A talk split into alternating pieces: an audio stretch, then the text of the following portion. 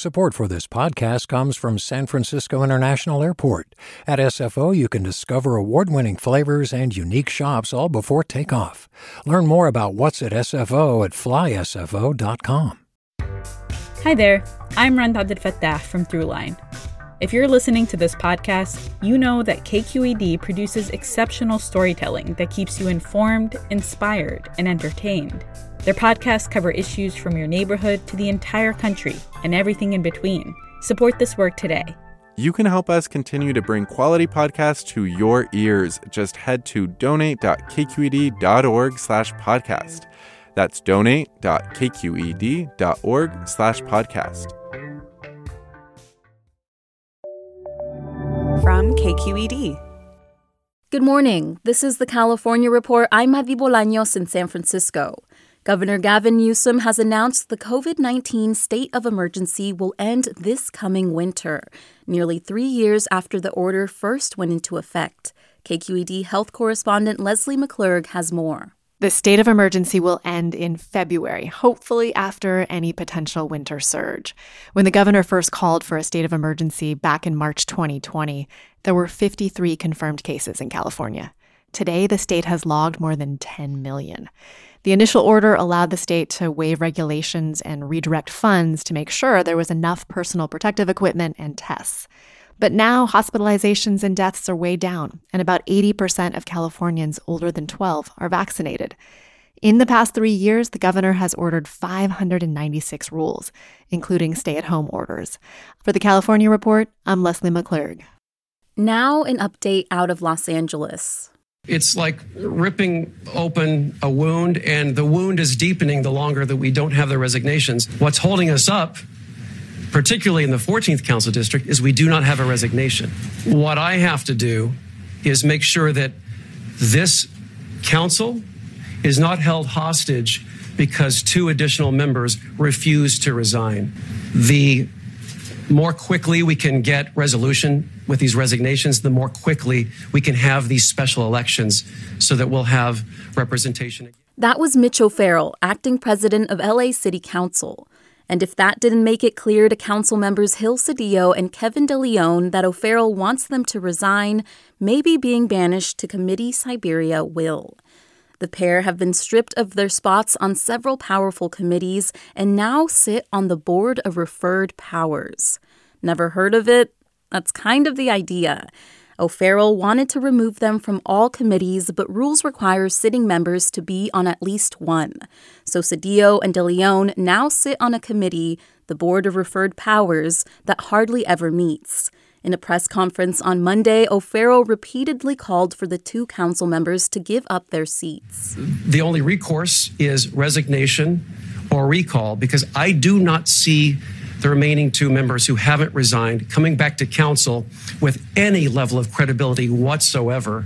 Calls for the lawmakers to resign have become widespread after audio of them in a racist laden conversation with former City Council President Nury Martinez became public. Hi, I'm Sasha Khokha, host of the California Report magazine. Every week, we bring you stories about what connects us in the giant, diverse Golden State. Because what happens in California changes the world. I love this place. We were once seen as like the place to be, California. The land of milk and honey. That's where you go to Sunshine State, but we just have challenges right now. KQED's California Report magazine. New episodes drop every Friday, wherever you get your podcasts.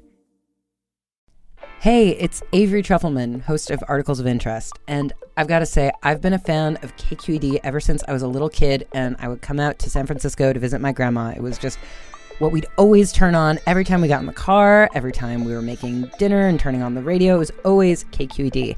And then over the years, I've become a massive fan of KQED podcasts because this is local reporting at its best. These are answers to questions you've always wanted to know, interviews with exciting, unusual voices, necessary journalism, all told with love and care and artistry. And did you know that a majority of KQED's funding actually comes from members? It's just people like you and me supporting the programs they love while also getting access to cool events, behind the scenes footage, and so much more. If you want to sign up and be a part of this amazing community, Visit donate.kqed.org slash podcasts to become a member today. That's podcasts with an S. Thank you for listening and thank you for your support. This year, California voters will take up two propositions that would legalize sports betting. One of them would expand gambling in tribal casinos, but opponents say if it passes, it could also put card rooms out of business and hit cities that rely on them for their bottom line. KCRW's Megan Jamerson reports. Proposition 26 would make it legal to bet on sports in person at tribal casinos and the state's four private racetracks. That has the potential to be a boon for local tribes, says Prop 26 spokesperson Kathy Fairbanks. She says just look at what tribes have done with casinos so far. They've built homes, they've built schools, they built health centers, they built fire stations. Several tribes are backing the prop, and Fairbanks says more revenue from expanded sports betting could go even further. It not only benefits tribes, but it will bring tens of millions of dollars to the state of California Opponents of the measure are largely led by card rooms. They are a small but important group that has a lot at stake.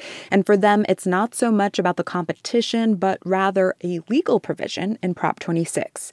Juan Garza is the No on 26 campaign spokesperson, and he says that legal provision could leave card rooms vulnerable to civil lawsuits. It's just like I think anybody in that position, they're scared just scared of the possibilities. And this is where things get complicated. The legal stuff is part of a long standing disagreement in the gambling world over the differences between tribal casinos and card rooms.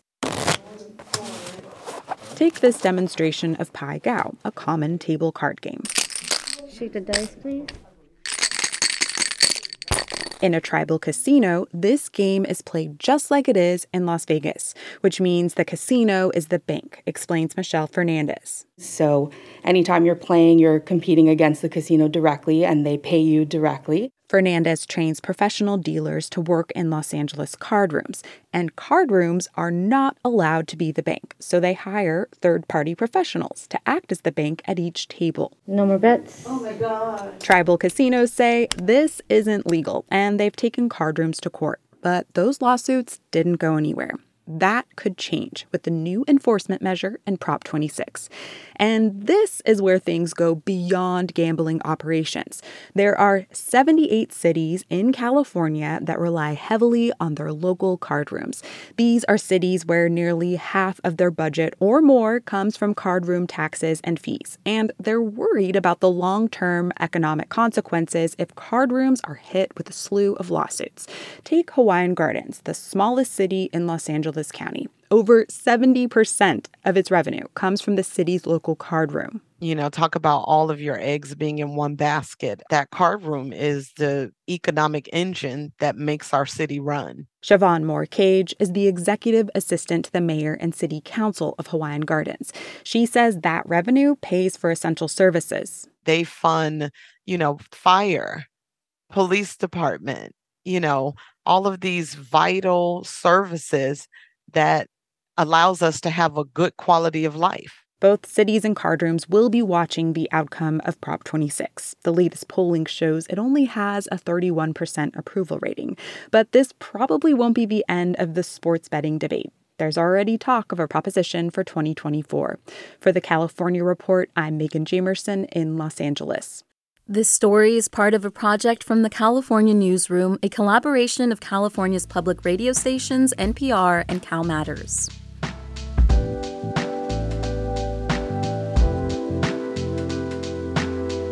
And that's the California Report for Tuesday, October 18th. We're a production of KQED Public Radio. I'm your host, Madi Bolaños. Thanks for listening and have a great day. Support for the California Report comes from the James Irvine Foundation, committed to a California where all low income workers have the power to advance economically. Learn more at irvine.org. Hint Fruit infused water in over 25 flavors like watermelon, pineapple, and blackberry. No sweeteners, no calories, in stores or delivered from drinkhint.com. And Eric and Wendy Schmidt, whose philanthropy includes Schmidt Ocean Institute Coming this fall, the launch of research vessel Falkor 2, advancing the frontiers of ocean science and exploration, on the web at schmidtocean.org. Hey there, this is Brittany Luce from NPR's It's Been a Minute. KQED's podcasts like The Bay, Bay Curious, Mindshift, Right Nowish, and more all tell the stories of the Bay and beyond with reliable, human centered journalism. They aim to inspire, make you think, entertain, and expand your understanding of the place you call home. Here's how you can support podcasting at KQED. Showing your support is easy, and you can join Brittany in supporting KQED Podcast too at donate.kqed.org slash podcast. That's donate.kqed.org slash podcast.